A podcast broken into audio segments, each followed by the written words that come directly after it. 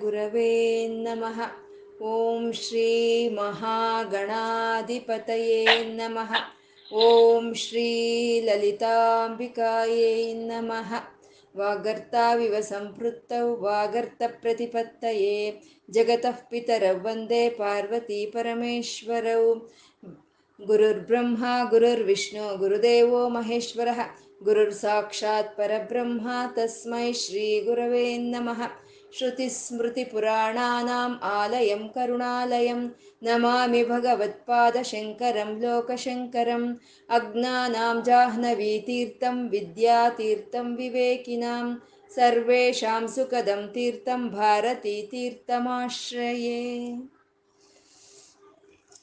ಶಿವಾನಂದ ಲಹರಿ ಪ್ರತಿಪಾದ್ಯ ದೇವರಾದಂಥ ಶಿವನು ಅವನು ಮೂರು ಕಣ್ಣಿನವನು ಆಗಿದ್ದಾನೆ, ಜಟಾಜೂಟಗಳನ್ನು ಬಿಟ್ಕೊಂಡಿದ್ದಾನೆ ಕಂಠದಲ್ಲಿ ಸರ್ಪಗಳನ್ನೇ ಹಾರವನ್ನಾಗಿ ಅಲಂಕರಿಸಿಕೊಂಡು ಮೃಗ ಚರ್ಮವನ್ನು ಧರಿಸಿ, ಮೃಗವನ್ನು ಕೈಯಲ್ಲಿ ಹಿಡ್ಕೊಂಡು ಅಮ್ಮನ ಜೊತೆ ಕೂಡಿ ಇರೋ ಅಂತ ಪರಮಶಿವನನ್ನು ನಮ್ಮ ಹೃದಯಕ್ಕೆ ಆಹ್ವಾನಿಸ್ತಾ, ನಮ್ಮ ಹೃದಯದಲ್ಲಿ ಆನಂದ ತರಂಗಗಳನ್ನು ಎಬ್ಬಿಸ್ತಾ ಇರೋ ಆ ಸಾಂಬ ಸದಾಶಿವನಿಗೆ ನತಿರಿಯಂ ನಮಸ್ಕಾರ ಮಾಡ್ಕೊಳ್ಳೋಣ. ಒಬ್ಬ ಸೂರ್ಯನ ಈ ಭೂಮಿ ಮೇಲೆ ಇರೋಂಥ ಕತ್ತಲನ್ನೆಲ್ಲ ಓಡಿಸ್ತಾ, ಈ ಭೂಮಿ ಮೇಲೆ ಇರೋಂಥ ಎಲ್ಲ ಕಮಲಗಳು ಹರಳೋ ಆಗಿ ಮಾಡ್ತಾ, ಮತ್ತೆ ಕಣ್ಣಿಗೆ ಕಾಣಿಸ್ತಾ ಇದ್ದಾನೆ ಅವನು. ಮತ್ತೆ ಕೋಟಿ ಸೂರ್ಯ ಪ್ರಭಾನಾದಂಥ ಪರ, ಪರಮಶಿವನು ನನ್ನ ಒಂದು ಹೃದಯ ಕಮಲವನ್ನು ಯಾಕೆ ಅರಳಿಸ್ತಾ ಇಲ್ಲ? ಆ ಕೋಟಿ ಸೂರ್ಯ ಪ್ರಭನಾದಂಥ ಪರಮಶಿವನು ನನ್ನ ಹೃದಯದಲ್ಲಿರುವಂಥ ಅಜ್ಞಾನವನ್ನು ಯಾಕೆ ಹೋಗ್ಲಾಡಿಸ್ತಾ ಇಲ್ಲ? ಮತ್ತೆ ಆ ಕೋಟಿ ಸೂರ್ಯಪ್ರಭನಾದಂಥ ಪರಮಶಿವನು ನನ್ನ ಕಣ್ಣಿಗೆ ಯಾಕೆ ಕಾಣಿಸ್ತಾ ಇಲ್ಲ? ಅಂತಂದ್ರೆ ಆ ಒಂದು ದೋಷ ಅನ್ನೋದು, ಆ ತಪ್ಪು ಅನ್ನೋದು ಪರಮಶಿವನದಲ್ಲ. ನಮ್ಮ ಹೃದಯದಲ್ಲಿ ಜನ್ಮ, ಜನ್ಮಗಳಿಂದ ಜನ್ಮ, ಜನ್ಮಗಳಿಂದ ಬಂದಿರೋ ಅಂಥ ಅಜ್ಞಾನ ಅನ್ನೋ ಒಂದು ಕತ್ತಲಿನಿಂದ ಅವನು ನಮಗೆ ಸಾಕ್ಷಾತ್ಕಾರ ಆಗ್ತಾ ಇಲ್ಲ. ನಮ್ಮ ಹೃದಯದಲ್ಲಿರೋ ಅಜ್ಞಾನ ಹೋಗ್ತಾ ಇಲ್ಲ. ನಮ್ಮ ಹೃದಯದಲ್ಲಿರುವಂಥ ಅಜ್ಞಾನ ಹೋಗಿ ಅವನು ನಮಗೆ ಸಾಕ್ಷಾತ್ಕಾರ ಆಗಬೇಕು ಅಂದರೆ ಅವನನ್ನು ನಾವು ಯಾವ ರೀತಿ ನಾವು ಅವನು ಬಯಸ್ಬೇಕು, ಯಾವ ರೀತಿ ಅವನು ಬೇಕು ಅಂತ ನಾವು ಅವನನ್ನು ಒಂದು ಸಾಧನೆ ಮಾಡ್ಕೋಬೇಕು ಅವನ್ನ ಹಾಗೆ ಅಂತಂದರೆ ಹಂಸಗಳು ಒಂದು ಪದ್ಮವನದಲ್ಲಿ ಇರುತ್ತೆ, ಪದ್ಮ ಸರೋವರದಲ್ಲಿ ಇರುತ್ತೆ. ನಿರ್ಮಲವಾದ ಶುದ್ಧವಾದಂಥ ನೀರಿನ ಸರೋವರ. ಅದರಲ್ಲಿ ಪದ್ಮ ಇರಬೇಕು, ಪದ್ಮಗಳಿರಬೇಕು. ಅಂಥ ಒಂದು ಸರೋವರದಲ್ಲಿ ಮಾತ್ರನೇ ಹಂಸಗಳು ನಿವಾಸ ಮಾಡುತ್ತವೆ. ಅಂದರೆ ಆ ಪದ್ಮಗಳು ಇರೋ ಅಂಥ ಸರೋವರದಲ್ಲೇ ಆ ಹಂಸ ತನ್ನ ಜೀವನ ಅಂದ್ಕೊಳ್ಳುತ್ತೆ. ತನ್ನ ಜ, ತನ್ನ ಜೀವ ಅಂತ ಅಂದ್ಕೊಳ್ಳುತ್ತೆ ಆ, ಇದ್ರೆ ತನ್ನ ಜೀವನ, ತನ್ನ ಜೀವ ಸರೋವರದಲ್ಲಿ ಇರಲಿ, ಇಲ್ಲ ಅಂದ್ರೆ ತನ್ನ ಜೀವನನೂ ಬೇಡ, ಜೀವನೂ ಬೇಡ ಅನ್ನೋ ರೀತಿ. ಹಾಗೆ ಅದೇ ರೀತಿ ಚಾತಕ ಪಕ್ಷಿ, ಅದು ಮೋಡದಿಂದ ಸುರಿಯೋ ಅಂತ ಒಂದು ನೀರಿಗಾಗಿ ಕಾದಿರುತ್ತೆ. ಬಂದ್ರೆ ಆ ಮೋಡದಿಂದ ಬಂದಿರುವಂತ ನೀರನ್ನು ಕುಡಿಯುತ್ತೆ, ಇಲ್ಲ ಅಂದ್ರೆ ಅದು ಹಾಗೆ ಪ್ರಾಣವನ್ನು ತ್ಯಾಗ ಮಾಡುತ್ತೆ. ಅದೇ ರೀತಿ ಚಕೋರ ಪಕ್ಷಿ, ಆ ಸೂರ್ಯನಿಂದ ಬರ್ತಾ ಇರೋ ಅಂತ ಸೂರ್ಯ ಕಿರಣಗಳನ್ನು ಪಾನ ಮಾಡ್ತಾ ಅದು ಜೀವನವನ್ನು ಮುಂದುವರಿಸುತ್ತೆ. ಹಾಗೆ ಚಕೋರ ಪಕ್ಷಿ ಅನ್ನೋದು ಅದು ಹುಣ್ಣಿಮೆಯ ದಿನ ಚಂದ್ರನಿಂದ ಬರ್ತಾ ಇರುವಂತ ಆಹ್ಲಾದವನ್ನ, ಅದು ಪಾನವನ್ನು ಮಾಡ್ತಾನೆ ಅದು ಅದ್ರ ಜೀವನ ನಡೆಯುತ್ತೆ. ಆ ರೀತಿ ಭಕ್ತನಾದವರು ಪರಮಾತ್ಮನ ಪಾದಗಳೇ ನನಗೆ ಒಂದು ಬೇಕಾಗಿರೋವಂಥವು ಅನ್ನುವಂಥ ಒಂದು ಗಟ್ಟಿ ಸಾಧನೆಯಿಂದ ಅವನನ್ನು ಹಿಡ್ಕೊಂಡ್ರೆ ಮಾತ್ರ ಅವನು ನಮಗೆ ಸಾಕ್ಷಾತ್ಕಾರ ಆಗ್ತಾನೆ ಅನ್ನೋದನ್ನ ಗುರುಗಳು ತಿಳಿಸಿದ್ರು.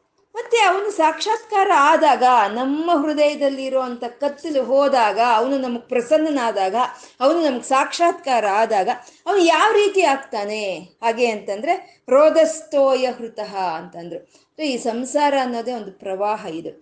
ಈ ಸಂಸಾರದಲ್ಲಿ, ಪ್ರವಾಹದಲ್ಲಿ ನಾವು ಕೊಚ್ಚು ಹೋಗ್ತಾ ಇದ್ದೀವಿ. ಎಷ್ಟೋ ಜನ್ಮಗಳಿಂದ ಈ ಪ್ರವಾಹದಲ್ಲಿ ಕೊಚ್ಚು ಹೋಗ್ತಾ ಇದ್ದೀವಿ. ಪ್ರವಾಹದಲ್ಲಿ ಕೊಚ್ಕೊಂಡು ಹೋಗ್ತಾ ಇರೋ ಅಂಥವ್ರಿಗೆ ಅಂಬಿಗನಾಗಿ ಬಂದು ಈ ಪ್ರವಾಹ ಅನ್ನೋ ಒಂದು ಸಂಸಾರದಿಂದ ದಡೋ ಅನ್ನೋ ಒಂದು ಶಿವಪಾದವನ್ನು ಸೇರಿಸೋ ಅಂತ ಅವನು ಅವನು ಅಂಬಿಗನಾಗಿ ಬರ್ತಾನೆ ಅಂತ. ಮತ್ತೆ ಅಂತ ಒಂದು ಜೀ, ಒಂದು ಜನ್ಮ ಜನ್ಮಗಳಿಂದ ನಡ್ಕೊಂಡು ಬಂದು ನಮಗೆ ಸಾಕಾದಾಗ, ನಮ್ಮ ಶರೀರ ಸೋತೋದಾಗ, ನಮ್ಮ ಆತ್ಮ ಸೋತೋದಾಗ, ಇನ್ನೂ ಎಷ್ಟೋ ಜನ್ಮಗಳು ನಾವು ನಡಿಬೇಕೋ ನಮಗೆ ತಿಳಿದು. ಅವಾಗ ಒಂದು ತಾತ್ಕಾಲಿಕವಾದಂಥ ಒಂದು ವಿಶ್ರಾಂತಿ ನಮಗೆ ಬೇಕು ಅಂತ ಅಂದಾಗ ಬಿಸಿಲಲ್ಲಿ ನಡೆಯೋ ಅಂಥವ್ರಿಗೆ ತಾತ್ಕಾಲಿಕವಾಗಿ ಒಂದು ವಿಶ್ರಾಂತಿಯನ್ನು ಕೊಡೋದು ಗಿಡನೇ ಅಲ್ವಾ? ಹಾಗೆ ಆ ಗಿಡದ ಹಾಗೆ ಆ ವೃಕ್ಷದಾಗಿ ಬಂದು ಅವನು ನಮಗೆ ತಾತ್ಕಾಲಿಕವಾದಂಥ ವಿಶ್ರಾಂತಿಯನ್ನು ಕೊಡೋ ಅಂತ ಅವನು ಅವನು ಶಿವನು ಅಂತ. ಮತ್ತೆ ಒಂದು ಸೃ, ಒಂದು ಒಂದು ಕುಂಭವೃಷ್ಟಿ, ಒಂದು ಮಳೆ ಅನ್ನೋದು ಬರೋವಾಗ ಆ ಮಳೆಯಲ್ಲಿ ನಮಗೆ ಒಳ್ಳೆಯ ಒಂದು ಸ್ವಸ್ಥ ಗೃಹವಾಗಿ ನಮಗೆ ಬರೋವಂಥ ಅವನು ಪರಮಶಿವನು ಅಂತ. ಇದೆ ಅಲ್ವಾ? ಗೋಕುಲದಲ್ಲಿ ಆ ಮಹಾ ಮಳೆ ಬಂದಾಗ ಗೋವರ್ಧನ ಗಿರಿಯನ್ನು ಎತ್ತಿ ಆ ಕೃಷ್ಣ ಪರಮಾತ್ಮ ಎಲ್ಲರಿಗೂ ಸೂರನ್ನು ಕೊಟ್ಟ ಅಲ್ವಾ? ಆ ರೀತಿ ಮಳೆಯಲ್ಲಿ ಇದ್ದಾಗ ನಾವು ಒಂದು ಒಳ್ಳೆಯ ಸೂರಾಗಿ ಬರೋ ಅಂಥವನು ಮತ್ತೆ ಗೃಹಸ್ಥ ಅಂತ ಇದ್ದಾರೆ. ಅಂದ್ರೆ ಗೃಹಸ್ಥನ ಒಂದು ಅತಿಥಿ, ಒಂದು ಪ್ರಯಾಣ ಮಾಡೋವಾಗ ಒಂದು ಅತಿಥಿಗೆ ಗೃಹಸ್ಥರಾಗಿ ಬಂದು ಆ ಅತಿಥಿ ಸತ್ಕಾರವನ್ನು ಮಾಡೋ ಅಂತ ಅವನು ಅವನು ಪರಮಶಿವನು ಅಂತ. ಇದನ್ನೇ ನಾವು ಲಲಿತೋಪಾಖ್ಯಾನವನ್ನು ಹೇಳ್ಕೊಳ್ಳೋವಾಗ ಹೇಳ್ಕೊಂಡಿದ್ವಿ. ವೃದ್ಧ ಅನ್ನೋ ನಾಮದಲ್ಲಿ ಹೇಳ್ಕೊಂಡಿದ್ವಿ. ಬಹುಶಃ ಜ್ಞಾಪಕ ಇದೆ ಅಂದ್ಕೊಂಡಿದ್ದೀನಿ. ಒಬ್ಬ ಒಂದು ಕೆಟ್ಟ ಒಂದು ಆಪಾದನೆಯನ್ನು, ಒಂದು ಸುಳ್ಳು ಆಪಾದನೆಯನ್ನು ಹೊತ್ತಂತ ಒಂದು ಕವಿಗೆ ಆ ಕಾಳಹಸ್ತೀಶ್ವರನು, ಆ ಜ್ಞಾನ ಪ್ರಸೂನಾಂಬರು, ಅವರು ಒಂದು ಗೃಹಸ್ಥರಾಗಿ ಬಂದು ಆ ಮಹಾಕವಿಗಳಿಗೆ ಒಂದು ಸೂರನ್ನು ಕೊಟ್ಟು ಅವ್ರನ್ನ ಆತ ಒಂದು ಸತ್ಕರಿಸ್ಕೊಳ್ತಾರೆ ಅಂತ ಹೇಳ್ಕೊಂಡಿದ್ವಿ. ಹಾಗೆ ಅತಿಥಿಯಾಗಿ ಬರೋ ಅಂತ, ಅವ್ರಿಗೆ ಗೃಹಸ್ಥನಾಗಿ ಬರೋ ಅಂತ ಅವನು ಅವನು ಪರಮಶಿವನು. ಒಳ್ಳೆ ದೀನರಿಗೆ, ಒಳ್ಳೆ ಧಾರ್ಮಿಕವಾಗಿ ಅನ್ನೋದಂಥ ಪ್ರಭುವಾಗಿ ಬರ್ತಾನೆ. ಕತ್ತಲಲ್ಲಿ ಕತ್ತಲಲ್ಲಿ, ಕಣ್ಣು ಕಾಣಿಸ್ದಲೇ ಇರುವಂತ ಕತ್ತಲಲ್ಲಿ ದೀಪವಾಗಿ ಬರ್ತಾನೆ. ದೀಪಂ ಸಂತ ಮಸಾಕುಲಸ್ಯ ದೀಪವಾಗಿ ಬರೋವಂಥ ಅವನು. ಶಿಖಿನಂ ಶೀತಾವೃತ. ಅಂದ್ರೆ ಚಳಿ, ಗಡ ಗಡ ನಡುಗುವಂತ ಚಳಿ ಅನ್ನೋದು ಇದ್ದಾಗ ಅವನು ಒಂದು ಅಗ್ನಿಯಾಗಿ, ಬೆಚ್ಚದನವನ್ನು ಕೊಡುವಂತ ಒಂದು ಅಗ್ನಿಯಾಗಿ ಬರ್ತಾನೆ ಅಂತ. ಅಂದ್ರೆ ಎಲ್ಲ ಕಷ್ಟಗಳು, ಈ ಎಲ್ಲ ಭಯಗಳು ಸಂಸಾರದಲ್ಲೇ ಇರುವಂತಹದ್ದು. ಈ ಸಂಸಾರದಲ್ಲಿ ಇರುವಂತ ಎಲ್ಲ ಭಯಗಳನ್ನು ನಮ್ಮಿಂದ ದೂರ ಮಾಡೋ ಅಂತ ಅವನು. ಸರ್ವ ಭಯಾಪಹಂ, ಎಲ್ಲ ಭಯಗಳನ್ನು ನಮ್ಮಿಂದ ಅದಕ್ಕೆ ತಕ್ಕಂತೆ ಅವನು ಬಂದು ಆ ಭಯಗಳಿಂದ ನಮ್ಮನ್ನು ದೂರ ಮಾಡ್ತಾನೆ. ಯಾವಾಗ? ಆ ಹಂಸಗಳು ಆ ಚಕೋರ ಪಕ್ಷಿ, ಆ ಜಾತಕ ಪಕ್ಷಿ, ಅವೆಲ್ಲ ಎದುರು ನೋಡಿದಾಗೆ ನಾವು ಆ ಪರಮಾತ್ಮನ ಒಂದು ಸನ್ನಿಧಿಗಾಗಿ ಎದುರು ನೋಡಿದಾಗ ಅವನು ಆ ರೀತಿ ನಮ್ಮನ್ನು ಬಂದು ಕಾಪಾಡಿ ಎಲ್ಲ ಭಯಗಳಿಂದ ದೂರ ಮಾಡ್ತಾನೆ ನಮ್ಮನ್ನು. ಭಯಗಳು ಹೋದರೆ ಆಗಲ್ಲ, ಸುಖನೂ ಬರಬೇಕಲ್ವಾ? ಭಯ ಭಯ ಹೋದ ಇವಾಗ ಮರದ ಕೆಳಗೆ ನಿಂತ್ಕೊಂಡಿದ್ದೀವಿ, ಆವಾಗ ಅವತ್ತಿಂದ ಆ ಒಂದು ಆ ಒಂದು ಕಷ್ಟ, ಭಯ ಅನ್ನೋದು ಹೋದ್ರು, ಆದರೆ ಮತ್ತೆ ಕಷ್ಟ ಬರಲ್ವಾ? ಅಂದರೆ ಬರುತ್ತೆ. ಆ ಸುಖ, ಸುಖನೂ ಬರಬೇಕು. ನಾವು ಅನ್ಕೊಳ್ತೀವಿ, ಇದಾಗ್ಬಿಟ್ರೆ ಇನ್ನು ಮುಂದಿಂದು ನಮಗೆಲ್ಲ ಸುಖವೇ ಅಂತ ಅಂತ ಹೇಳ್ಕೊಳ್ತೀವಿ ನಾವು. ಒಬ್ಬ ಪಾಪ ಮದುವೆ ಮಾಡ್ಕೊಳ್ತಾ, ಆ ವೆಡ್ಡಿಂಗ್ ಕಾರ್ಡ್ ತೊಗೊಂಡು ಬಂದು ಒಬ್ರು ಕೊಟ್ರಂತೆ ವೆಡ್ಡಿಂಗ್ ಕಾರ್ಡ್ ಇದು ತಗೊಳ್ಳಿ ನನ್ನ ಮದುವೆ ಇದೆ ಇಂಥ ದಿನ, ಆ ಶುಭ ಕಾರ್ಯಕ್ಕೆ ನೀವು ಬನ್ನಿ ಅಂತ ಹೇಳಿದ್ರಂತೆ. ಅದಕ್ಕೆ ಅನುಭವಸ್ಥರು ಅವ್ರು ಹೇಳಿದ್ರಂತೆ, ಹೌದಪ್ಪ ಇದು ಶುಭ ಕಾರ್ಯ ಅಂತಾನೆ ತತ್ಕಾಲಿಕವಾಗಿ ಅನ್ಕೋ ನಿಂಗೆ ಮುಂದೆ ಗೊತ್ತಾಗುತ್ತೆ ಇನ್ನ ಅಂತ. ಆ ಕ್ಷಣಕ್ಕದೇ ಶುಭ ಕಾರ್ಯ ಅಷ್ಟೇ. ಈ ಸಂಸಾರದಲ್ಲಿ ಎಷ್ಟು ಕಷ್ಟಗಳು ಬರುತ್ತೆ. ಹಾಗೆ ಆ ಎಲ್ಲ ಭಯಗಳು ಹೋಗಿ ನಮಗೆ ಆ ಸುಖವನ್ನು ಕೊಡೋ ಅಂತ ಅವನ ಅವನ ಪಾದಗಳನ್ನ ಅನುಸರಿಸು ಹೋಗಿ, ಓ ಮನಸ್ಸ, ಯಾಕೆ ಆ ಪಾದಗಳನ್ನ ಅನುಸರಿಸ್ಕೋ ಹೋಗಿ ಅಂತ ಗುರುಗಳು ಇಲ್ಲಿ ಹೇಳ್ತಾ ಇದ್ದಾರೆ. ಇನ್ನು ಮುಂದಿನ ಶ್ಲೋಕ ಹೇಳಿ.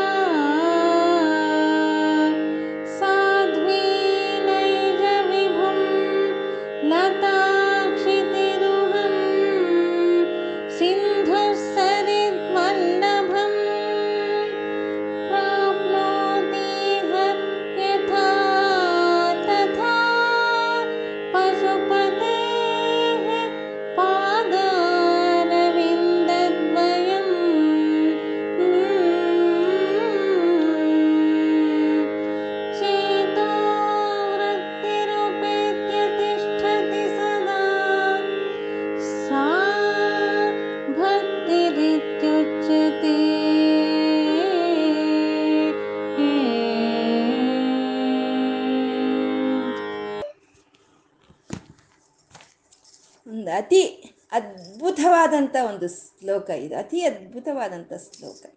ಭಕ್ತಿ ಅಂದರೆ ಏನು ಅನ್ನೋದಕ್ಕೆ ನಿರ್ವಚನೆಯನ್ನು, ಇನ್ನು ಇದಕ್ಕಿಂತ ಸ್ಪಷ್ಟನೆಯನ್ನು ಯಾವ ಆಧ್ಯಾತ್ಮಿಕ ಗ್ರಂಥಗಳು ಇಲ್ಲಿವರೆಗೂ ನಮಗೆ ಕೊಟ್ಟಿಲ್ಲ. ಅದ್ವೈತ ಸಿದ್ಧಿಯನ್ನು ಹೊಂದಿರೋ ಅಂಥ ಶಂಕರರಿಗೆ ಮಾತ್ರನೇ ಇಂಥ ಒಂದು ಸ್ಪಷ್ಟನೆ ಕೊಡೋದಕ್ಕೆ ಸಾಧ್ಯವಾಗಿರುವಂಥ ಶ್ಲೋಕ ಇದು. ಈ ಒಂದು ಶ್ಲೋಕ, ಭಕ್ತಿ ಅಂದ್ರೆ ಏನು ಅಂತ ನಮಗೆ ಬೋಧನೆ ಮಾಡೋ ಅಂತ ಈ ಒಂದು ಶ್ಲೋಕವನ್ನು ಆಧರಿಸಿಕೊಂಡು ಒಂದು ಒಂದು ಮ, ಮಧುಸೂದನ ಸರಸ್ವತಿ ಅನ್ನೋ ಅಂಥ ಒಂದು ಕವಿಗಳು ಒಂದು ದೊಡ್ಡ ಗ್ರಂಥವನ್ನು ಬರೆದಿದ್ದಾರಂತೆ. ಈ ಒಂದು ಶ್ಲೋಕವನ್ನು ಆಧರಿಸಿಕೊಂಡು ಅಂಥ ಅತ್ಯದ್ಭುತವಾದಂಥ ಒಂದು ಶ್ಲೋಕ ಪ್ರಪಂಚದಲ್ಲಿ ಇದಕ್ಕಿಂತ ಇನ್ನು ಭಕ್ತಿ ಅಂದರೆ ಏನೋ ಅನ್ನೋ ಒಂದು ಸ್ಪಷ್ಟನೆ ಕೊಡೋದಕ್ಕೆ ಸಾಧ್ಯವಿಲ್ಲದಲೇ ಇರುವಂಥ ಒಂದು ಶ್ಲೋಕ ಇದು. ಭಕ್ತಿ ಭಕ್ತಿ ಅಂದರೆ ಪರಮಾತ್ಮನ ಪಾದಗಳನ್ನು ನಾವು ಆಶ್ರಯಿಸ್ಕೊಂಡಿರೋದೇ ಭಕ್ತಿ ಅಂತ. ಆ ಭಕ್ತಿ, ಪರಮಾತ್ಮನ ಪಾದಗಳನ್ನ ಆಶ್ರಯಿಸ್ಕೊಂಡಿರೋದು ಭಕ್ತಿ ಅಂತಂದ್ರೆ ನಾವು ಆ ಪರಮಶಿವನ ಪಾದಗಳನ್ನು ಆಶ್ರಯಿಸ್ಕೊಂಡ್ರೆ ಅದು ಶಿವಭಕ್ತಿ. ನಾರಾಯಣ ಪಾದಗಳನ್ನು ಆಶ್ರಯಿಸ್ಕೊಂಡ್ರೆ ಅದು ನಾರಾಯಣ ಭಕ್ತಿ.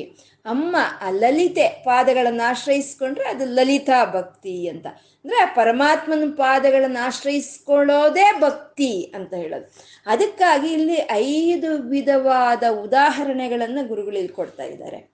ಏನು ಮನಸ್ಸು ಪದ್ ಪರಮಾತ್ಮನ ಪಾದಗಳ ಮೇಲೆ ಇರೋದೇ ಅಲ್ವಾ ಭಕ್ತಿ ಅಂದರೆ? ಅದಕ್ಕೆ ಯಾಕೆ ಐದು ಉದಾಹರಣೆಗಳು ಅಂತಂದರೆ, ಆ ಭಕ್ತಿಯಲ್ಲಿನೂ ಹಂತಗಳಿರುತ್ತೆ ಹಂತಗಳಿರುತ್ತೆ. ಇವಾಗ ನಾವು first stage second stage third stage ಅಂತ ಹೇಳ್ತೀವಲ್ವ? ಹಾಗೆ ಆ ಭಕ್ತಿಯಲ್ಲಿ ಹಂತಗಳಿರುತ್ತೆ. ಆ ಹಂತಗಳು ಯಾವುದು ಅಂತ ಅನ್ನೋದನ್ನ ಇಲ್ಲಿ ಅವರು ಕ್ರಮಬದ್ಧವಾಗಿ, ವೈಜ್ಞಾನಿಕವಾಗಿ ಈ ಶ್ಲೋಕದಲ್ಲಿ ನಮಗೆ ಗುರುಗಳು ತಿಳಿಸ್ಕೊಡ್ತಾ ಇದ್ದಾರೆ. ಅಂಕೋಲಂ ನಿಜ ಬೀಜ ಸಂತತಿ ಅಂತ ಇದ್ದಾರೆ ಆ ಭಕ್ತಿ ಅಂದರೆ ಏನು ಅಂತಂದರೆ ಅಂಕೋಲ ವೃಕ್ಷ ಅನ್ನೋದಿರುತ್ತೆ ಆ ಅಂಕೋಲ ವೃಕ್ಷ ಅನ್ನೋದು ದೊಡ್ಡದಾಗಿ ಬೆಳ್ಕೊಳ್ಳುತ್ತೆ ದೊಡ್ಡದಾಗಿ ಬೆಳ್ಕೊಳ್ಳೋ ಅಂತ ಒಂದು ವೃಕ್ಷ ಇದು. ಇದರಿಂದ ಆಯುರ್ವೇದದ ಒಂದು ಔಷಧಿಗಳನ್ನು ತಯಾರು ಮಾಡೋ ಒಂದು ವೃಕ್ಷ ಇದು. ಇದರಿಂದ ಬರೋ ಅಂಥ ಒಂದು ಎಲ್ಲ ಒಂದು ಭಾಗಗಳಿಂದ ಆಯುರ್ವೇದಿಕವಾಗಿ ಬಳಸುವಂಥ ಮೂಲಿಕೆಗಳನ್ನು ಮಾಡ್ತಾರೆ ಇದು. ಇದು ದೊಡ್ಡದಾಗಿ ಬೆಳ್ಕೊಳ್ಳುತ್ತೆ. ಇದರಲ್ಲಿ ಬಿಡೋ ಅಂಥ ಹೂವುಗಳು ಬಿಳಿ ಬಣ್ಣದಲ್ಲಿ ಇರುತ್ತೆ.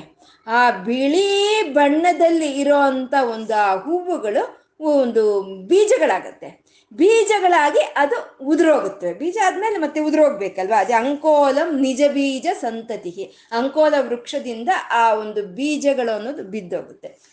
ಹಾಗೆ ಬಿದ್ದೋಗಿದ ಬೀಜಗಳು ಈ ಮಳೆ ಬಂದಾಗ ಗುಡುಗು ಮಿಂಚು ಬಂದಾಗ, ಆ, ಗುಡುಗು ಮಿಂಚು ಬಂದಾಗ ಈ ಬಿದ್ದೋಗಿರೋಂಥ ಎಲ್ಲ ಬೀಜಗಳು ಹೋಗಿ ಆ ಅಂಕೋಲ ವೃಕ್ಷವನ್ನು ಕಚ್ಕೊಳ್ಳುತ್ತವಂತೆ ಹಾಗೆ ಪಟ್ ಅಂತ ಕಚ್ಕೊಳ್ಳುತ್ತವಂತೆ ಏನು ಈ ಪ್ರಕೃತಿಯಲ್ಲಿರುವಂಥ ಒಂದು ವೈಶಿಷ್ಟ್ಯತೆ ಅಂತ ಹೇಳಬೇಕು ಅಲ್ವಾ?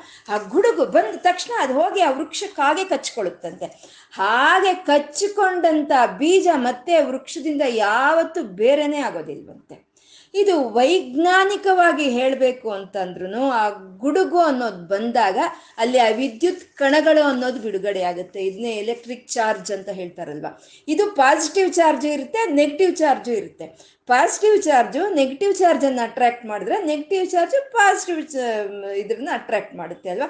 ಹಾಗೆ ಆ ವೃಕ್ಷದಲ್ಲಿ ಇರೋ ಲಕ್ಷಣಗಳನ್ನು ಈ ಬೀಜ ಆಕರ್ಷಣೆಗೆ ಒಳಗಾಗಿ ಆ ಗುಡುಗು ಬಂದಾಗ ಅದು ಹೋಗಿ ಆ ಒಂದು ವೃಕ್ಷವನ್ನು ಕಚ್ಕೊಳ್ಳುತ್ತಂತೆ ಮತ್ತೆ ಯಾವತ್ತಿಗೂ ಬೇರೆ ಆಗ್ದಲೇ ಇರೋ ರೀತಿ ಆ ವೃಕ್ಷ ಕಚ್ಕೊಳ್ಳುತ್ತಂತೆ ಆ ರೀತಿ ಭಕ್ತಿ ಅಂದರೆ ಆ ಪರಮಾತ್ಮನನ್ನ ಹೋಗಿ ಕಚ್ಕೊಳ್ಳೋ ಅಂಥದ್ದು ಅದೇ ಭಕ್ತಿ ಅಂತ ಹೇಳ್ತಾ ಇದ್ದಾರೆ. ಅಂಕೋಲ ಒಂದು ಬೀ, ವೃಕ್ಷದಿಂದ ಬೀಜ ಹೇಗೆ ಕಚ್ಕೊಳ್ಳುತ್ತೋ ಹಾಗೋಗಿ ಆ ಪರಮಾತ್ಮನ ಪಾದಗಳನ್ನು ಕಚ್ಕೊಳ್ಳೋ ಅಂಥದ್ದೇ ಅದೇ ಭಕ್ತಿ ಅಂತ ಹೇಳ್ತಾ ಇದ್ದಾರೆ. ಮತ್ತೆ ಅಲ್ಲಿ ಆ ಗುಡುಗು ಯಾವುದು? ಆ ಗುಡುಗು ಬಂದಾಗ ಹೋಗೋದು ಕಚ್ಕೊಳ್ತು ಅಲ್ವಾ? ಆ ಗುಡುಗು ಯಾವುದು ಅಂದ್ರೆ ಗುರುವಾಕು ಆ ಗುರುವು ಕೊಡೋ ಉಪದೇಶವೇ ಅದೇ ಗರ್ಜನೆ. ಆ ಗುರುವು ಕೊಡೋ ಅಂಥ ಒಂದು ಆ ಉಪದೇಶವೇ ಅದೇ ಗುಡುಗು. ಆ ಒಂದು ಆ ಗರ್ಜನೆಯನ್ನ, ಆ ಗುಡುಗನ್ನ ನಾವು ಹಿಡ್ಕೊಂಡು ಆ ಪರಮಾತ್ಮನ ಪಾದಗಳನ್ನ ಹೋಗಿ ನಾವು ತಬ್ಕೊಳ್ಳೋ ಅದೇ ಭಕ್ತಿ ಅಂತ ಇಲ್ಲಿ ಹೇಳ್ತಾ ಇದ್ದಾರೆ. ಅಂಕೋಲಂ ನಿಜ ಬೀಜ ಸಂತತಿ ಅಯಸ್ಕಾಂತೋ ಫಲಂ ಸೂಚಿಕ ಅಂತ ಇದ್ದಾರೆ. ಎರಡನೇ ಉದಾಹರಣೆ ಅಯಸ್ಕಾಂತೋ ಫಲಂ ಸೂಚಿಕ ಅಂತಂದ್ರೆ ಅಯಸ್ಕಾಂತವನ್ನ ಕಬ್ಬಿಣದಿಂದ ತಯಾರು ಮಾಡಿರೋ ಅಂತ ಸೂದಿ ಹೋಗಿ ಕಚ್ಕೊಳ್ಳುತ್ತೆ ಅದು. ಸೂದಿ ಅಂತ ಅಲ್ಲ, ಯಾವುದಾದ್ರೂ ಸರಿ, ಯಾವುದಾದ್ರೂ ಒಂದು ಕಬ್ಬಿಣದ ಒಂದು ತುಂಡಾಗ್ಬೋದು. ಅದು ಹೋಗಿ ಅಯಸ್ಕಾಂತವನ್ನು ಹತ್ರ ಇಟ್ಟಿದಾಗ ಅದು ಹೋಗಿ ಕಚ್ಕೊಂಡ್ಬಿಡುತ್ತೆ. ಇದು ನೈಜವಾಗಿ ಇರೋ ಅಂಥದ್ದು ಇದು ನೈಜವಾಗಿ ಇದು, ಇದಕ್ಕೇನು ಆ ಗುಡುಗು ಬೇಕಾಗಿಲ್ಲ, ಆ ಗುರುವಿನ ಉಪದೇಶ ಬೇಕಾಗಿಲ್ಲ.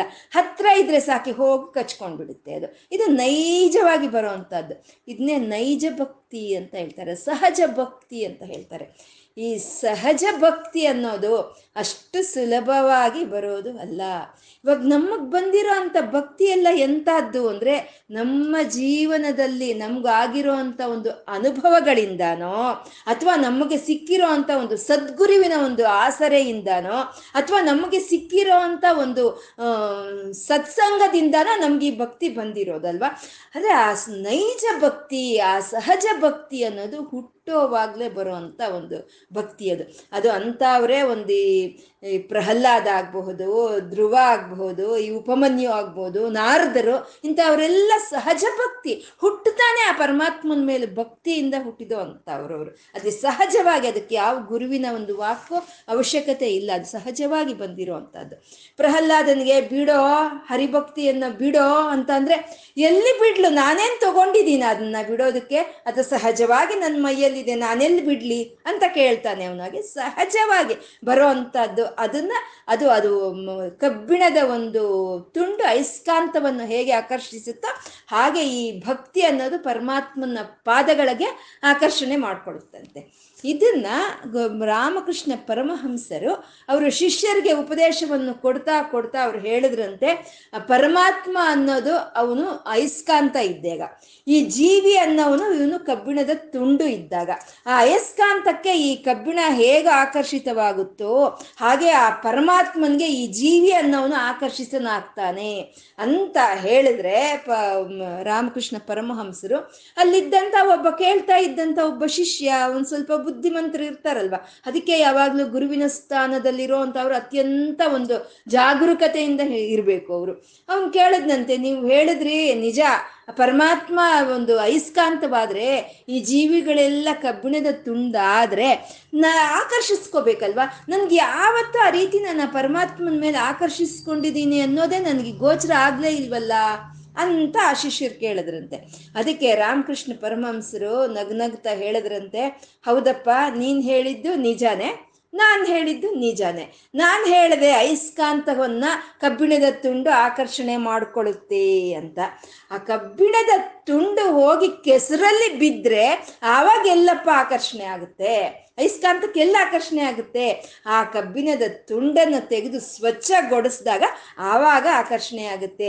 ಹಾಗೆ ನಿನ್ನ ಮನಸ್ಸನ್ನು ನಿನ್ನ ನಿರ್ಮಲಗೊಳಿಸಿದ್ರೆ ಆವಾಗ ಪರಮಾತ್ಮ ಅನ್ನೋ ಐಸ್ಕಾಂತಕ್ಕೆ ಹೋಗಿ ನೀನು ಆಕರ್ಷಿತನಾಗ್ತೀಯಾ ಅಂತ ಹೇಳಿದ್ರಂತೆ. ಅಂದ್ರೆ ಅಯಸ್ಕಾಂತವನ್ನು ನೋಡಿ ಆ ಒಂದು ಸೂಜಿ ಯಾವ ರೀತಿ ಆಕರ್ಷಿತವಾಗುತ್ತೋ ಆ ರೀತಿ ಆಕರ್ಷಣೆ, ಆ ಮನಸ್ಸು ಹೋಗಿ ಪರಮಾತ್ಮನ ಆಕರ್ಷಿಸ್ಕೊಳ್ಳೋದೆ ಅದನ್ನೇ ಭಕ್ತಿ ಅಂತ ಹೇಳ್ತಾರೆ ಅಂತ ಹೇಳಿದ್ರು. ಎರಡನೇ ಇದು ಮೂರನೇ ಇದು ಹೇಳ್ತಾ ಇದ್ದಾರೆ, ಸಾಧ್ವಿ ನೈಜ ವಿಭುಂ ಅಂತ ಇದ್ದಾರೆ. ಅಂದ್ರೆ ಸಾಧ್ವಿಯ ಒಂದು ನೈಜ, ಅಂದ್ರೆ ಸಾಧ್ವಿಯಾದ ಒಂದು ಲಕ್ಷಣ ಹೇಗಿರುತ್ತೋ ಹಾಗೆ ಅಂತ. ಅಂದ್ರೆ ಇಲ್ಲಿ ಸಾಧ್ವಿ ಅಂತ ಹೇಳಿದ್ರು. ಹೆಂಡತಿ ನೈಜ ಅಂತ ಹೇಳಿಲ್ಲ ಸಾಧ್ವಿ ನೈಜ ಅಂದ್ರೆ ಪತಿವ್ರತೆಯರು ಪತಿವ್ರತೆಯರು ಪತಿವ್ರತೆಯರು ಅಂದ್ರೆ ಗಂಡ ಏನ್ ಮಾಡಿದ್ರು ಸರಿ ಅದನ್ನೆಲ್ಲ ಬರೆಸ್ಕೊಂಡು ಅದನ್ನೆಲ್ಲ ಸಹಿಸ್ಕೊಂಡಿರೋ ಅಂತವ್ರು ಅಲ್ಲ. ಎಲ್ಲಿ ಇದ್ರೂ ಗಂಡ ಹೇಗಿದ್ರೂ ಗಂಡ, ಅವನ ಕ್ಷೇಮವನ್ನೇ ನಿರಂತರ ಬಯಸೋ ಅಂತವ್ರೆ ಅವರೇ ಪತಿವ್ರತೆಯರು ಅಂತ. ಒಂದು ಭೋಜನದ ಸಮಯದಲ್ಲಿ ಮಾತೃವಾಗಿ, ಒಂದು ಕೆಲಸದ ಸಮಯದಲ್ಲಿ ಮಂತ್ರಿಯಾಗಿ ಎಲ್ಲ ರೀತಿಯಲ್ಲೂ ಸಲಹೆ ಒಂದು ಸಲಹೆಗಳನ್ನು ಕೊಡ್ತಾ ಅವನಿಗೆ ಆಸರೆಯಾಗಿ ನಿಂತ್ಕೊಂಡಿರೋಂಥವ್ರನ್ನೇ ಸಾಧ್ವಿ ಅಂತ, ಪತಿವ್ರತೆ ಅಂತ ಹೇಳ್ತಾರೆ. ಈ ಅನಸೂಯ ಆಗ್ಬೋದು, ಸತಿ ಸಾವಿತ್ರಿ ಆಗ್ಬೋದು, ಅಥವಾ ಅರುಂಧತಿ ಆಗ್ಬೋದು, ಇವರು ಪಾತಿವ್ರತ್ಯದ ಒಂದು ಕಥೆಗಳನ್ನೆಲ್ಲ ನಮಗೆ ಪುರಾಣಗಳು ತಿಳಿಸ್ತಾನೇ ಇದೆ ಅಲ್ವಾ? ಅಂದ್ರೆ ಕಾಯ, ವಾಚ, ಮನಸ ಆ ಗಂಡನ ಕುರಿತೇ ಯೋಚನೆ ಮಾಡ್ತಾರೆ. ಆ ಗಂಡನ ಕ್ಷೇಮವನ್ನೇ ಬಯಸ್ತಾರೆ. ಅಂತ ಅವ್ರನ್ನ ಸಾಧ್ವಿ ಅಂತ ಹೇಳ್ತಾರೆ. ಸಾಧ್ವಿ ನೈಜ ವಿಭುಂ. ಆ ಸಾಧ್ವಿ ಹೇಗೆ ಗಂಡನ ಬಗ್ಗೆನೇ ಯೋಚನೆ ಮಾಡುತ್ತೋ, ಹಾಗೆ ಪರಮಾತ್ಮನ ಬಗ್ಗೆನೇ ಯೋಚನೆ ಮಾಡೋ ಅಂತದ ಅಂತ ಬುದ್ಧಿಯನ್ನ ಭಕ್ತಿ ಅಂತ ಹೇಳ್ತಾರೆ ಅಂತ ಹೇಳಿದ್ರು ಇದು. ಮತ್ತೆ ಆ ಒಂದು ಎಷ್ಟೇ ಪತಿವ್ರತೆ ಆಗಿರಬಹುದು, ಆ ಒಂದು ವಿಯೋಗ ಅನ್ನೋದು ಬರುತ್ತೆ ಅಲ್ವಾ? ಗಂಡನಿಂದ ಹೆಂಡತಿಗೋ ಹೆಂಡತಿಯಿಂದ ಗಂಡನಿಗೋ ವಿಯೋಗ ಬರುತ್ತೆ ಅಲ್ವಾ? ಆ ರೀತಿ ವಿಯೋಗವು ಬರಬಾರ್ದು ಅಂತ ಅಂದ್ರೆ ಲತಾಕ್ಷಿತಿರುಹಂ ಅಂತಿದ್ದಾರೆ. ಲತಾಕ್ಷಿತಿರುಹಂ ಅಂದ್ರೆ ಒಂದು ಮರಕ್ಕೆ ಒಂದು ಬಳ್ಳಿ ಹೋಗಿ ಸುತ್ತಕೊಳ್ಳುತ್ತೆ ಹೇಗೆ ಸುತ್ತಕೊಳ್ಳುತ್ತೆ ಅಂದ್ರೆ ಅದನ್ನ ಮತ್ತೆ ಬಿಡಿಸಕ್ಕಾಗ್ದಲೇ ಇರೋಷ್ಟು ಗಟ್ಟಿಯಾಗಿ ಆ ಮರಕ್ಕೆ ಆ ಲತೆ ಅನ್ನೋದು ಸುತ್ತಕೊಂಡು ಹೋಗುತ್ತೆ. ಹಾಗೆ ಆ ಲತೆ ಅನ್ನೋದು ಮರಕ್ಕೆ ಸುತ್ತಕೊಂಡು ಅದು ಅಭಿವೃದ್ಧಿ ಹೊಂದಬೇಕು ಅನ್ನೋ ಅಂತ ಒಂದನ್ನ ಈ ಭಗವಂತನೇ ಅದನ್ನ ಆ ರೀತಿ ಒಂದು ನಿರ್ಣಯ ಮಾಡಿರೋ ಅಂಥದ್ದು. ಯಾಕೆಂದ್ರೆ ಆ ಲತೆ ಅನ್ನೋದು ಸುನ್ನಿತವಾಗಿರುತ್ತೆ. ಅದು ಭೂಮಿ ಮೇಲೆ ಹರಡೋದಕ್ಕೆ ಹರಡೋದಕ್ಕೆ ಶುರುವಾದ್ರೆ ಆ ಭೂಮಿ ಮೇಲೆ ಇರುವಂತ ಮನುಷ್ಯರಾಗ್ಬೋದು, ಪ್ರಾಣಿಗಳಾಗ್ಬೋದು, ಪಶುಗಳಾಗ್ಬೋದು, ಅದನ್ನ ವೃದ್ಧಿ ಬಿಡೋದಿಲ್ಲ ಲತೆನೆ. ಹಾಗಾಗಿ ಅದು ಮರಕ್ಕೆ ಆಧಾರವಾಗಾದ್ರೆ ಅದು ಅಭಿವೃದ್ಧಿಯಾಗಿ ಮೇಲೆ ಹೋಗುತ್ತೆ. ಹಾಗೆ ಈ ಭಕ್ತನು ಈ ಪ್ರಪಂಚದಲ್ಲಿರುವಂತ ವಿಷಯಗಳನ್ನ ಬಿಟ್ಟು ಪರಮಾತ್ಮನ ಪಾದಗಳನ್ನೇ ಆಧಾರವನ್ನಾಗಿ ಮಾಡಿಕೊಂಡು ಹೇಳೋಕ್ ಶುರುವಾದರೆ ಅವಾಗ ಆಧ್ಯಾತ್ಮಿಕವಾಗಿ ಅವನು ವೃದ್ಧಿ ಆಗ್ತಾನೆ ಅವನು ಭಕ್ತಿ ವೃದ್ಧಿ ಆಗುತ್ತೆ ಆ ರೀತಿ ಪರಮಾತ್ಮನ ಪಾದಗಳನ್ನ ಒಂದು ಆಧಾರವನ್ನಾಗಿ ಮಾಡ್ಕೊಳ್ಳೋ ಅಂಥದ್ದನ್ನೇ ಭಕ್ತಿ ಅಂತ ಹೇಳಿದ್ರು ಅಂತ ಒಂದು ನಾಲ್ಕನೇ ಉದಾಹರಣೆ ಹೇಳಿದ್ರು. ಮತ್ತೆ ಇದು ಕೊನೆಯದಾಗಿ ಹೇಳ್ತಾ ಇರುವಂತ ಒಂದು ಉದಾಹರಣೆ ಅಂದ್ರೆ ಸಿಂಧು ಸರಿದ್ವಲ್ಲಭಂ ಅಂತ ಇದ್ದಾರೆ. ಸಿಂಧು ಅಂತಂದ್ರೆ ನದಿ. ಸರಿದ್ವಲ್ಲಭಂ ಅಂದ್ರೆ ಅದು ಸಾಗರ, ಸಮುದ್ರ ಅಂತ. ಸರಿದ್ ಅಂದ್ರೆ ಸ ನದಿನೇ. ಸರಿದ್ವಲ್ಲಭಂ ಅಂದ್ರೆ ಸಮುದ್ರ. ಯಾಕೆಂದ್ರೆ ನದಿಗೆ ಇಷ್ಟವಾಗಿರುವಂತ ವಲ್ಲಭನು ಸಾಗರನೇ. ನದಿಗೆ ಯಾವಾಗಲೂ ಆ ಸಾಗರವನ್ನ ಹೋಗಿ ಸೇರ್ಕೊಳ್ಳೋದ್ರಲ್ಲೇ ಆಸಕ್ತಿ ಇರುತ್ತೆ. ಎಲ್ಲೋ ಇರುತ್ತೆ. ಸಾವಿರಾರು ಸಾವಿರಾರು ಕಿಲೋಮೀಟರ್ ದೂರದಲ್ಲಿ ಇರುತ್ತೆ ಅದು ಹುಟ್ಟಿದಾಗಿಂದ ಸಮುದ್ರದ ಕಡೆಗೇ ಅದ್ರ ಪ್ರಯಾಣ, ಸಮುದ್ರದ ಕಡೆಗೇ ಪ್ರಯಾಣ. ಏಳುತ್ತೆ ಬೀಳುತ್ತೆ, ಸೌಮ್ಯವಾಗಿ ಹೋಗುತ್ತೆ, ಉಗ್ರವಾಗಿ ಹೋಗುತ್ತೆ. ಬಂದು ಮಧ್ಯದಲ್ಲಿ ಕೆಸರು ಬಂದ ಆ ನದಿಯಲ್ಲಿ ಸೇರ್ಕೊಳ್ಳುತ್ತೆ. ಏನ್ ಸೇರ್ಕೊಂಡ್ರು? ಅದ್ರ ಗುರಿಯನ್ನ ಅದು ಬಿಡೋದಿಲ್ಲ. ಹೋಗಿ ಆ ಸಮುದ್ರದೊಳಕ್ಕೆ ಸೇರ್ಕೊಳ್ಳುತ್ತೆ. ಆ ಸಮುದ್ರದ ಒಳಕ್ಕೆ ಸೇರ್ಕೊಂಡ್ಮೇಲೆ ಅದು ಸಮುದ್ರವೇ ಆಗೋಗುತ್ತೆ. ಆಮೇಲೆ ಅಲ್ಲಿ ನದಿ ಇದು, ಸಮುದ್ರ ಇದು ಅಂತ ಬೇರ್ಪಡಿಸೋದಕ್ಕೆ ಆಗಲ್ಲ ಅಲ್ವಾ? ಹಾಗೆ ಈ ಜೀವಾತ್ಮ ಅನ್ನೋದು, ಈ ಮನಸ್ಸು ಅನ್ನೋದು ಪರಮಾತ್ಮನಲ್ಲಿ ಐಕ್ಯವಾಗಿ ಹೋಗೋವಂಥದ್ದೇ ನದಿ ಸಮುದ್ರದಲ್ಲಿ ಸೇರೋ ಹಾಗೆ ಈ ಜೀವಾತ್ಮ, ಈ ಮನಸ್ಸು ಪರಮಾತ್ಮನಲ್ಲಿ ಐಕ್ಯವಾಗಿ ಹೋಗುವಂಥದ್ದೇ ಅದೇ ಭಕ್ತಿ ಅಂತ ಗುರುಗಳು ಇಲ್ಲಿ ಹೇಳ್ತಾ ಇರುವಂತಹದ್ದು ಪ್ರಾಪ್ನೋತೀಹ ಯಥಾ ತಥಾ ಪಶುಪತೆ ಪಾದಾರವಿಂದ ದ್ವಯಂ ಚೇತೋ ವೃತ್ತಿ ರೂಪೇತ್ಯ ತಿಷ್ಟತಿ ಸದಾ ಸಾ ಭಕ್ತಿ ವೃತ್ತಿಚ್ಯತೆ ಆ ರೀತಿ ಲಕ್ಷಣ ಮನಸ್ಸಿಗಿದ್ರೆ ಇವಾಗ ಅಂಕೋಲ ಬೀಜಗಳಿಗೆ ಇದ್ದಾಗೆ, ಅಯಸ್ಕಾಂತ ಸೂಜಿಗಿದ್ದಾಗೆ ಪಾತಿವ್ರತೆ, ಪತಿವ್ರತೆಗೆ ಇದ್ದಾಗೆ, ಆ ಲತೆ ಸುಟ್ಕೊಳ್ಳೋ ಹಾಗೆ, ಈ ನದಿ ಹೋಗಿ ಸಮುದ್ರದಲ್ಲಿ ಹೋಗಿ ಸೇರ್ಕೊಳ್ಳೋ ಹಾಗೆ, ಅಂಥ ಲಕ್ಷಣಗಳ ಚೇತೋ ವೃತ್ತಿ ನನ್ನ ಮನಸ್ಸಿಗೆ ಆ ಲಕ್ಷಣಗಳು ಇದ್ರೆ ಅದನ್ನೇ ಭಕ್ತಿ ಅಂತ ಹೇಳ್ತಾರೆ. ಅಂತ ಇಲ್ಲಿ ಗುರುಗಳು ಹೇಳ್ತಾ ಇರೋವಂಥದ್ದು ಅಂದರೆ ಅಂಕೋಲ ಬೀಜದಿಂದ ಬಂದಂಥ ಒಂದು ವೃಕ್ಷ ಬಂದಂಥ ಒಂದು ಬೀಜಗಳು ಅಲ್ಲಿ ಹೋಗಿ ಅದನ್ನು ಹತ್ಕೊಳ್ತು ಅಂದರೆ ಆ ಗುರುವಿನ ಒಂದು ಗರ್ಜನೆಯಿಂದ, ಆ ಗುರುವಿನ ಒಂದು ಉಪದೇಶದಿಂದ ಅದು ಹೋಗಿ ಹತ್ಕೊಳ್ಳುತ್ತೆ. ಅಲ್ಲಿಂದ ಅಯಸ್ಕಾಂತ ಸೂಜಿ ಹೋಗಿ ಅಯಸ್ಕಾಂತಕ್ಕೆ ಹೋಗಿ ಅದು ಆಕರ್ಷಿತವಾಯಿತು ಅಂದ್ರೆ ಅಲ್ಲಿ ಯಾವುದು ಗುರುವಿನ ಒಂದು ಆಸರೆ ಅವಶ್ಯಕತೆ ಇಲ್ದಲೆ ಇರುವಂತ ಒಂದು ನಿಜವಾದಂತ ಒಂದು ಸಹಜವಾದಂತ ಒಂದು ಭಕ್ತಿ ಅದು ಅನ್ನೋದು ಅದು ಎರಡನೇ ಹಂತ. ಮತ್ತೆ ಪಾತಿವ್ರತೆ ಅಂತ ಹೇಳಿದ್ರೆ ಇವಾಗ ಈ ಅಯಸ್ಕಾಂತ ಅನ್ನೋದು ಸೂದಿಯನ್ನ ಯಾವಾಗ ಆಕರ್ಷಿಸಿರುತ್ತೆ? ಹತ್ರ ಇದ್ದಾಗ ಆಕರ್ಷಣೆ ಮಾಡುತ್ತೆ. ಅದು ಹತ್ರ, ಒಂದಕ್ಕೊಂದು ಹತ್ರ ಇದ್ರೆ ಆಕರ್ಷಣೆ ಮಾಡುತ್ತೆ. ಅಂದ್ರೆ ನಾವು ದೇವಸ್ಥಾನಕ್ಕೆ ಹೋದಾಗ ಈಶ್ವರನ ಮೇಲೆ ಭಕ್ತಿ, ಉಪನ್ಯಾಸ ಕೇಳಿದಾಗ ಈಶ್ವರನ ಮೇಲೆ ಭಕ್ತಿ, ಕ್ಷೇತ್ರಗಳು ಸುತ್ತಿದಾಗ ಈಶ್ವರನ ಮೇಲೆ ಭಕ್ತಿ ಅನ್ನೋ ಹಾಗೆ.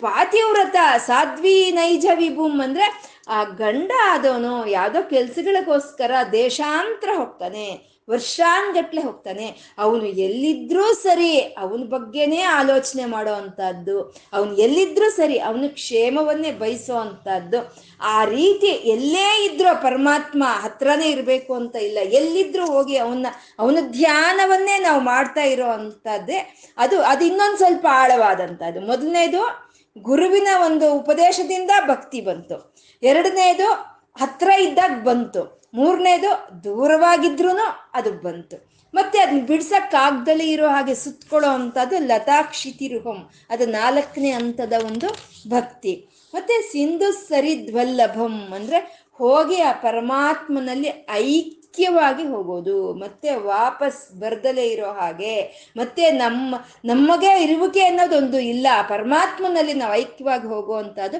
ಅದು ಒಂದು ಪರಿಪೂರ್ಣವಾದ ಭಕ್ತಿ ಅಂತ ಹೇಳಿ, ಇಲ್ಲಿ ಐದು ವಿಧವಾದಂಥ ಒಂದು ಭಕ್ತಿಯಲ್ಲಿರೋ ಹಂತಗಳನ್ನು ಹೇಳ್ತಾ, ಆ ಭಕ್ತಿ ಹೇಗಿರಬೇಕು ಅನ್ನೋದನ್ನ ಈ ಶ್ಲೋಕದಲ್ಲಿ ಸೂಚಿಸ್ತಾ ಇದ್ದಾರೆ ಗುರುಗಳು. ಮತ್ತೆ ಅಂಕೋಲ ವೃಕ್ಷದಿಂದ ಬೀಜ ಹೋಗಿ ಕಚ್ಕೊಳ್ಳೋ ಅದು ದ್ವೈತ ಭಕ್ತಿ ಅದು ಅದು ದ್ವೈತ ಭಕ್ತಿ. ಮತ್ತೆ ಈ ಸೂಜಿ ಹೋಗಿ ಅಯಸ್ಕಾಂತಕ್ಕೆ ಹಿಡ್ಕೊಳ್ಳೋದು, ಈ ಸ್ವ ಬಳ್ಳಿ ಹೋಗಿ ವೃಕ್ಷಕ್ಕೆ ಇದು ಮಾಡ್ಕೊಳ್ಳೋ ಅಂಥದ್ದು, ಇದೆಲ್ಲ ವಿಶಿಷ್ಟಾದ್ವೈತ ಭಕ್ತಿ ಅಂತ, ಇದು ವಿಶಿಷ್ಟಾದ್ವೈತ. ಮತ್ತೆ ಸಮುದ್ರದಲ್ಲಿ ಹೋಗಿ ನದಿ ಸೇರ್ಕೊಳ್ಳೋ ಅಂಥದ್ದು, ಅದು ಅದ್ವೈತ ಭಕ್ತಿ ಅಂತ. ಹಾಗೆ ಮೂರು ವಿಧವಾದ ಭಕ್ತಿಗಳನ್ನ ನೋಡಿ ಎಷ್ಟು ಒಂದು ಆ ಸ್ಟ್ರಕ್ಚರ್ ಬಂದಿದೆ, ಕವಿತ್ವ ಬಂದಿದೆ ಅಂತ ಹೇಗೋ ಒಂದು ಹಾಗೆ ಬರೆಯೋದಲ್ಲ. ಹಾಗೆ ಬರೆಯೋಗಿದ್ರೆ ಫಸ್ಟ್ ಸಿಂಧು ಸರಿದ್ವಲ್ಲಭಂ ಬರಿಬೇಕಿತ್ತು ಅಲ್ವಾ? ಎಲ್ಲ ಅಂಕೋಲ ಮೊದಲು ಭಗವಂತ ಭಕ್ತ, ಭಕ್ತನು. ಆಮೇಲೆ ಇನ್ನು ಉಳಿದಿದ್ವೆಲ್ಲ ಅನ್ನೋದನ್ನ ಎಷ್ಟು ಒಂದು ಒಂದು ಸ್ಟ್ರಕ್ಚರಲ್ ಆಗಿ ಇಲ್ಲಿ ನಮಗೆ ಗುರುಗಳು ಅದ್ಭುತವಾಗಿ ಭಕ್ತಿ ಅಂದ್ರೆ ಏನು? ಆ ಭಕ್ತಿ ಅನ್ನೋದು ಯಾವ ರೀತಿ ಇರುತ್ತೆ, ಅದು ಯಾವ ರೀತಿ ಬೆಳಿಬೇಕು ಅನ್ನೋದನ್ನ ಅದ್ಭುತವಾಗಿ ಈ ಶ್ಲೋಕದಲ್ಲಿ ಗುರುಗಳು ನಮಗೆ ತಿಳಿಸ್ಕೊಡ್ತಾ ಇದ್ದಾರೆ. ಮುಂದಿನ ಶ್ಲೋಕ ಹೇಳಿ.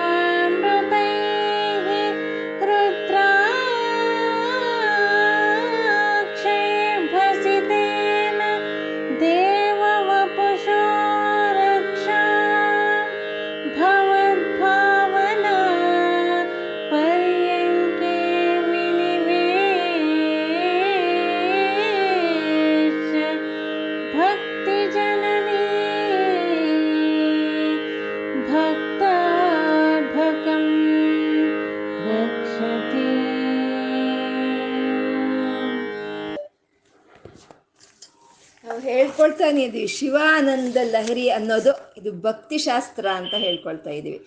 ಶಿವಾನಂದ ಲಹರಿ ಸಿ ಗ್ರಂಥ ಏನಿದ್ರು ಇದು ಭಕ್ತಿ ಇರೋರ್ಗೆ ಮಾತ್ರನೇ ಇದು. ಇದು ಭಕ್ತಿ ಇರೋರ್ಗೆ ಮಾತ್ರನೇ. ಭಕ್ತಿ ಬರಬೇಕು. ಮೊದಲು ಭಕ್ತಿ ಬರಬೇಕು. ಆಮೇಲೆ ಭಗವಂತನ ಸಿಕ್ಕೋದು. ಮೊದಲು ಭಕ್ತಿ ಬರಬೇಕು. ಆಮೇಲೆ ಭಗವಂತ.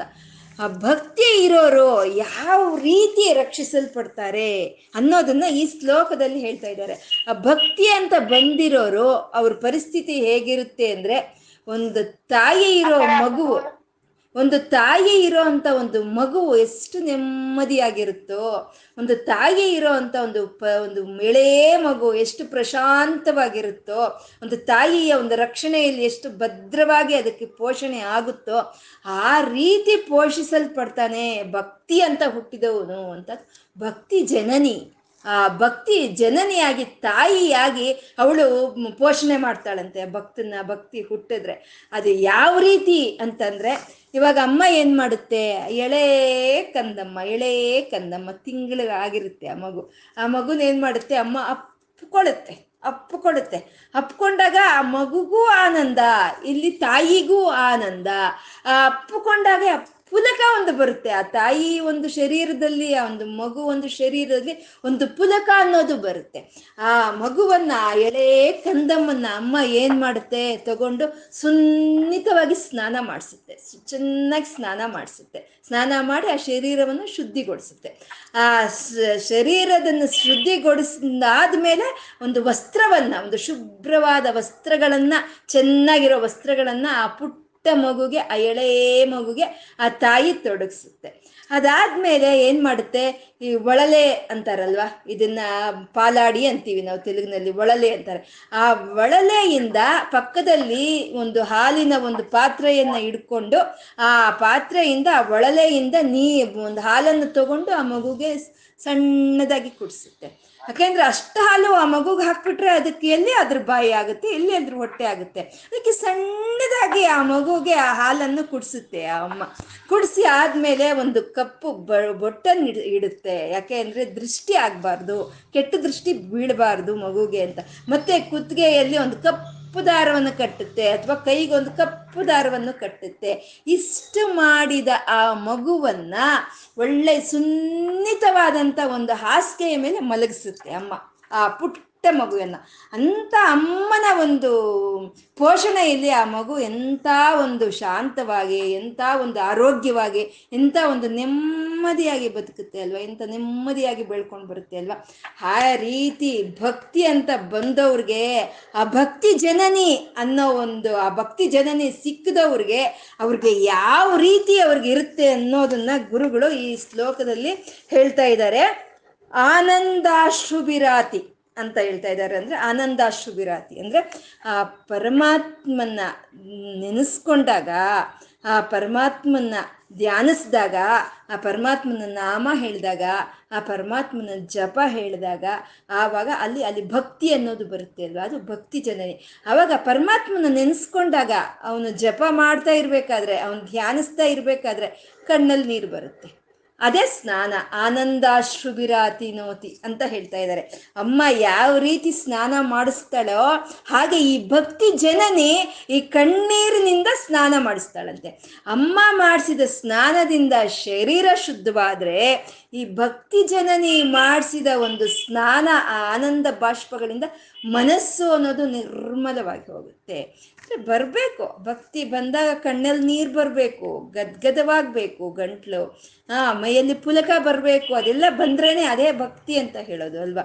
ಅದೇ ಪ್ರಭುಪಾದರು ಹೇಳ್ತಾರಂತೆ, ಯಾವಾಗ ನನ್ನ ಕಣ್ಣಲ್ಲಿ ನೀರು ಬರುತ್ತೆ, ಯಾವಾಗ ನನ್ನ ಗಂಟ್ಲು ಗದ್ಗದವಾಗುತ್ತೆ ಯಾವಾಗ ನನ್ನ ಮೈಯಲ್ಲಿ ಪುಲಕ ಬರುತ್ತೆ ಸ್ವಾಮಿ, ಯಾವಾಗ ಅದು, ಯಾವಾಗ ನಿನ್ನ ದರ್ಶನ ಆಗುತ್ತೆ, ಯಾವಾಗ ಇದೆಲ್ಲ ನನ್ನಲ್ಲಾಗುತ್ತೆ ಅಂತ ಕೇಳ್ತಾರಂತೆ. ಅಂದ್ರೆ ಆ ಭಕ್ತಿ ಜನನಿ ಅವಳನ್ನ ಹೋಗಿ ನಾವು ಅಪ್ಕೊಂಡಾಗ ಮಗುವನ್ನ ತಾಯಿ ಅಪ್ಕೊಂಡಾಗ ಯಾವ ರೀತಿ ಆನಂದ ಆಗುತ್ತೋ ಆ ರೀತಿಯ ಭಕ್ತಿಯನ್ನ ನಾವು ಅಪ್ಕೊಂಡಾಗ ಆ ರೀತಿ ಅಶ್ರುಗಳು ನಮ್ಮ ಕಣ್ಣಲ್ಲಿ ಬರುತ್ತೆ. ಅದೇ ಆನಂದಾಶ್ರುನಾತಿ ಅಂತ ಅದೇ ಸ್ನಾನ ನಮ್ಗೆ. ಅದರಿಂದ ನಮ್ಮ ಮನಸ್ಸು ಶುದ್ಧವಾಗುತ್ತೆ ಅಂತ ಹೇಳ್ತಾ ಇದ್ದಾರೆ. ಆನಂದಾಶ್ರುಭಿರಾತನೋತಿ ಪುಲಕಂ ನೈರ್ಮಲ್ಯ ತಶ್ಚಾದನಂ ಅಂತ ಇದ್ದಾರೆ. ಅಂದ್ರೆ ಅಮ್ಮ ಸ್ನಾನ ಮಾಡಿ ಶುಭ್ರವಾದ ವಸ್ತ್ರಗಳನ್ನ ಹಾಕ್ತಾಳೆ. ಹಾಗೆ ಇಲ್ಲಿ ಈ ಭಕ್ತಿ ಜನನಿ ಹಾಕೋ ಅಂತ ವಸ್ತ್ರ ಅದು ಯಾವುದು ಅಂತಂದ್ರೆ ಪುಲಕಂ ಅಂತಿದ್ದಾರೆ. ಯಾವಾಗ ಪರಮ ಭಕ್ತಿ ಜನನಿ ನಮಗೆ ಸಿಗ್ತಾಳೋ, ಯಾವಾಗ ನಾವು ಆ ಪರಮಾತ್ಮನ ಧ್ಯಾನಿಸ್ತೀವೋ, ಯಾವಾಗ ಒಂದು ಪಾದಗಳನ್ನ ನಾವು ಅಪ್ಕೊಳ್ತೀವೋ, ಅವಾಗ ನಮ್ಮ ಮೈಯಲ್ಲಿ ಒಂದು ಪುಲಕ ಬರುತ್ತೆ, ಒಂದು ಪುಲಕ ಬರುತ್ತೆ. ಆ ಪುಲಕ ಎಲ್ಲಿರುತ್ತೆ? ವಸ್ತ್ರ ಅಂದ್ರೆ ಏನು? ಶರೀರ ಪೂರ್ತಿ ವಿಸ್ತಾರವಾಗಿರುವಂಥದ್ದನ್ನೇ ವಸ್ತ್ರ ಅಂತ ಹೇಳ್ತೀವಿ. ಈ ಪುಲಕ ಎಲ್ಲಿದೆ? ಕೈಯಲ್ಲಿದೆಯಾ? ಕಾಲಲ್ಲಿದೆಯಾ? ಕಣ್ಣಲ್ಲಿದೆಯಾ?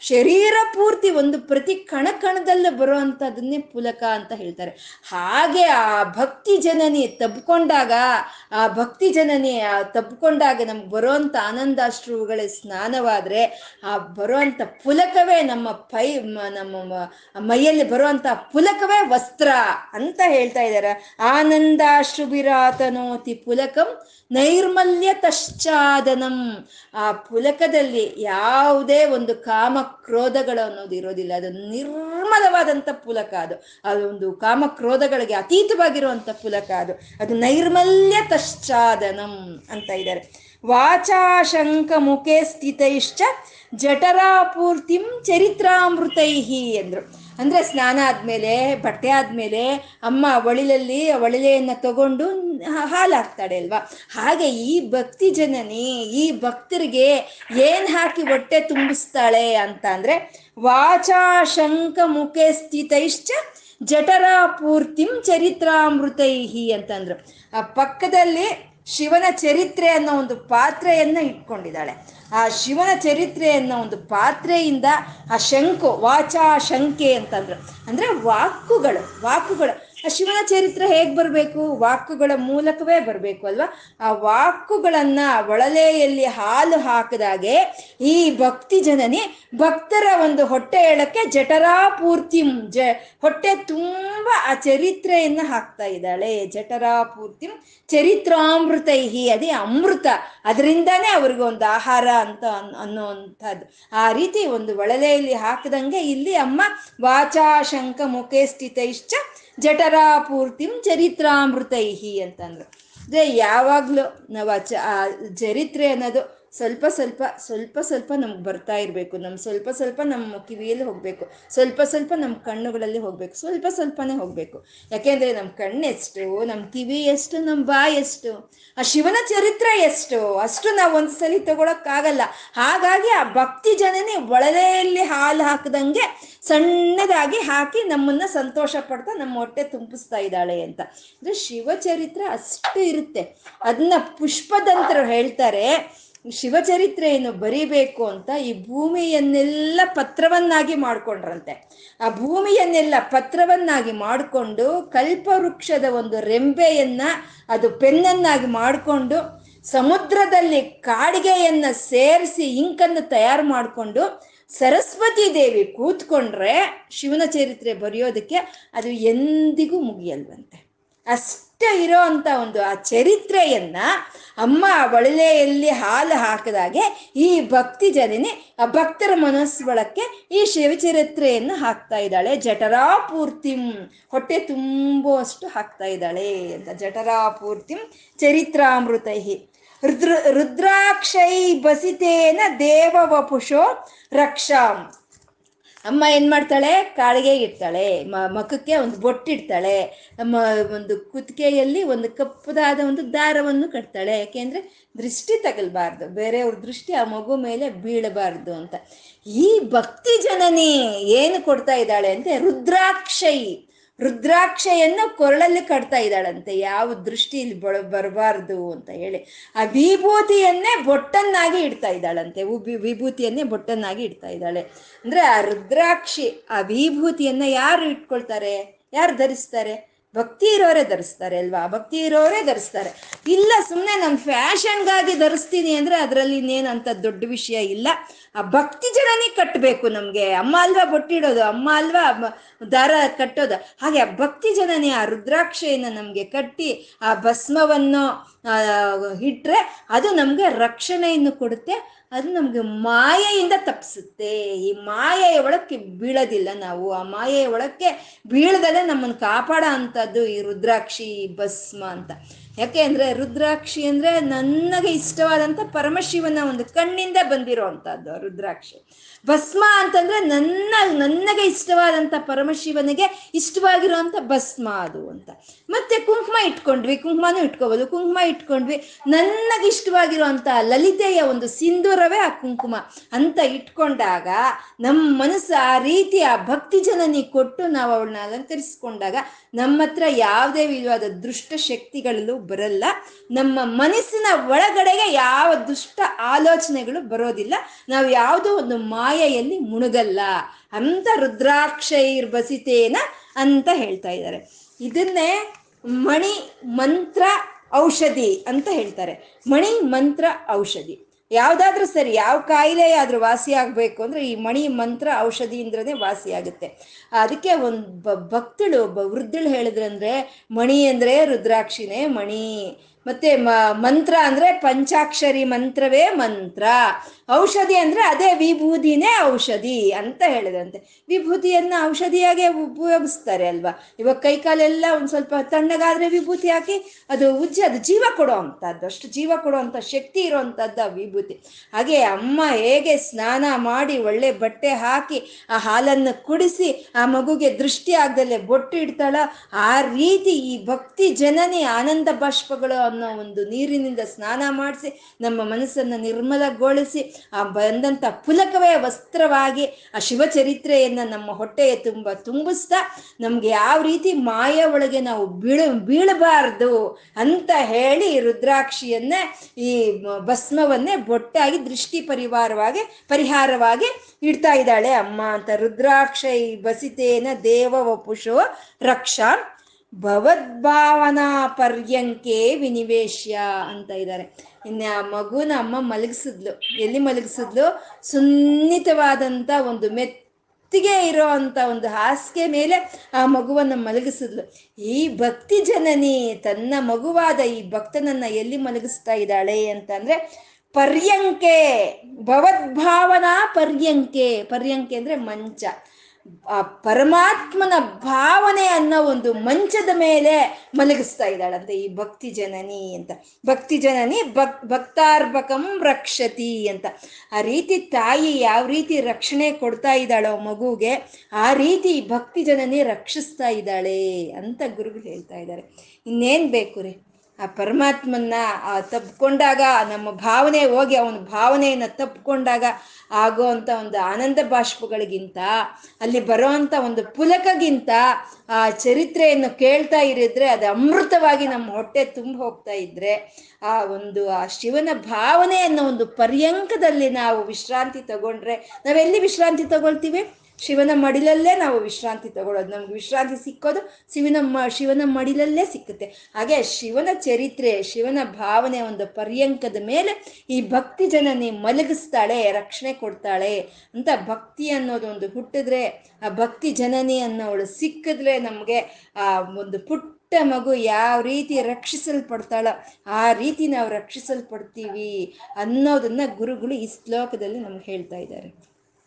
ಎಂಥ ಭಕ್ತಿ ಅಲ್ವೇನ್ರಿ? ಶಂಕರರ ಭಕ್ತಿ, ಎಂಥ ಪರಮ ಭಕ್ತರು ಅವರು. ಅವ್ರ ಭಕ್ತಿ ಇಂಥದ್ದು ಅಂತ ಆಳೋದಕ್ಕೆ ಏನಾದ್ರೂ ಸಾಧ್ಯ ಇದೆಯಾ ನಾವು? ಅಳಿಯೋದಕ್ಕೆ ಏನಾದ್ರೂ ಸಾಧ್ಯ ಇದೆಯಾ? ಇವಾಗ ನಾವು ಹೇಳ್ತೀವಿ, ಹೋಗ್ತಾ ಬರ್ತಾ ನಮಸ್ಕಾರ ಮಾಡ್ತಾ ಇದ್ದೀವಿ ಅಂತ ತಿಳ್ಕೊಳ್ಳಿ. ಅಪ್ಪ, ಅಮ್ಮನಿಗೆ ಭಕ್ತಿ ಜಾಸ್ತಿನಪ್ಪ, ಹೋಗ್ತಾ ಬರ್ತಾ ನಮಸ್ಕಾರ ಮಾಡ್ತಾಳೆ ಅಂತ ಹೇಳ್ತಾರೆ. ಇಲ್ಲ, ಹಾಗೆ ನಮಸ್ಕಾರ ಮಾಡು, ಹೋಗ್ತಾ ಬರ್ತಾ ನಾವು ಪೂಜೆ ಮಾಡಿರುವಂತ ವಿಗ್ರಹವನ್ನ, ನಾವು ಪೂಜೆ ಮಾಡಿರುವಂತ ಫೋಟೋವನ್ನ ನೋಡಿಕೊಂಡು ನಾವು ಆನಂದ ಪಡ್ಕೊಳ್ತಾ ಇದ್ರೆ ಇನ್ನೊಂದು ಸ್ವಲ್ಪ ಜಾಸ್ತಿ ಅಮ್ಮನಿಗೆ ಭಕ್ತಿ ಅಂತ ಹೇಳ್ತಾರೆ.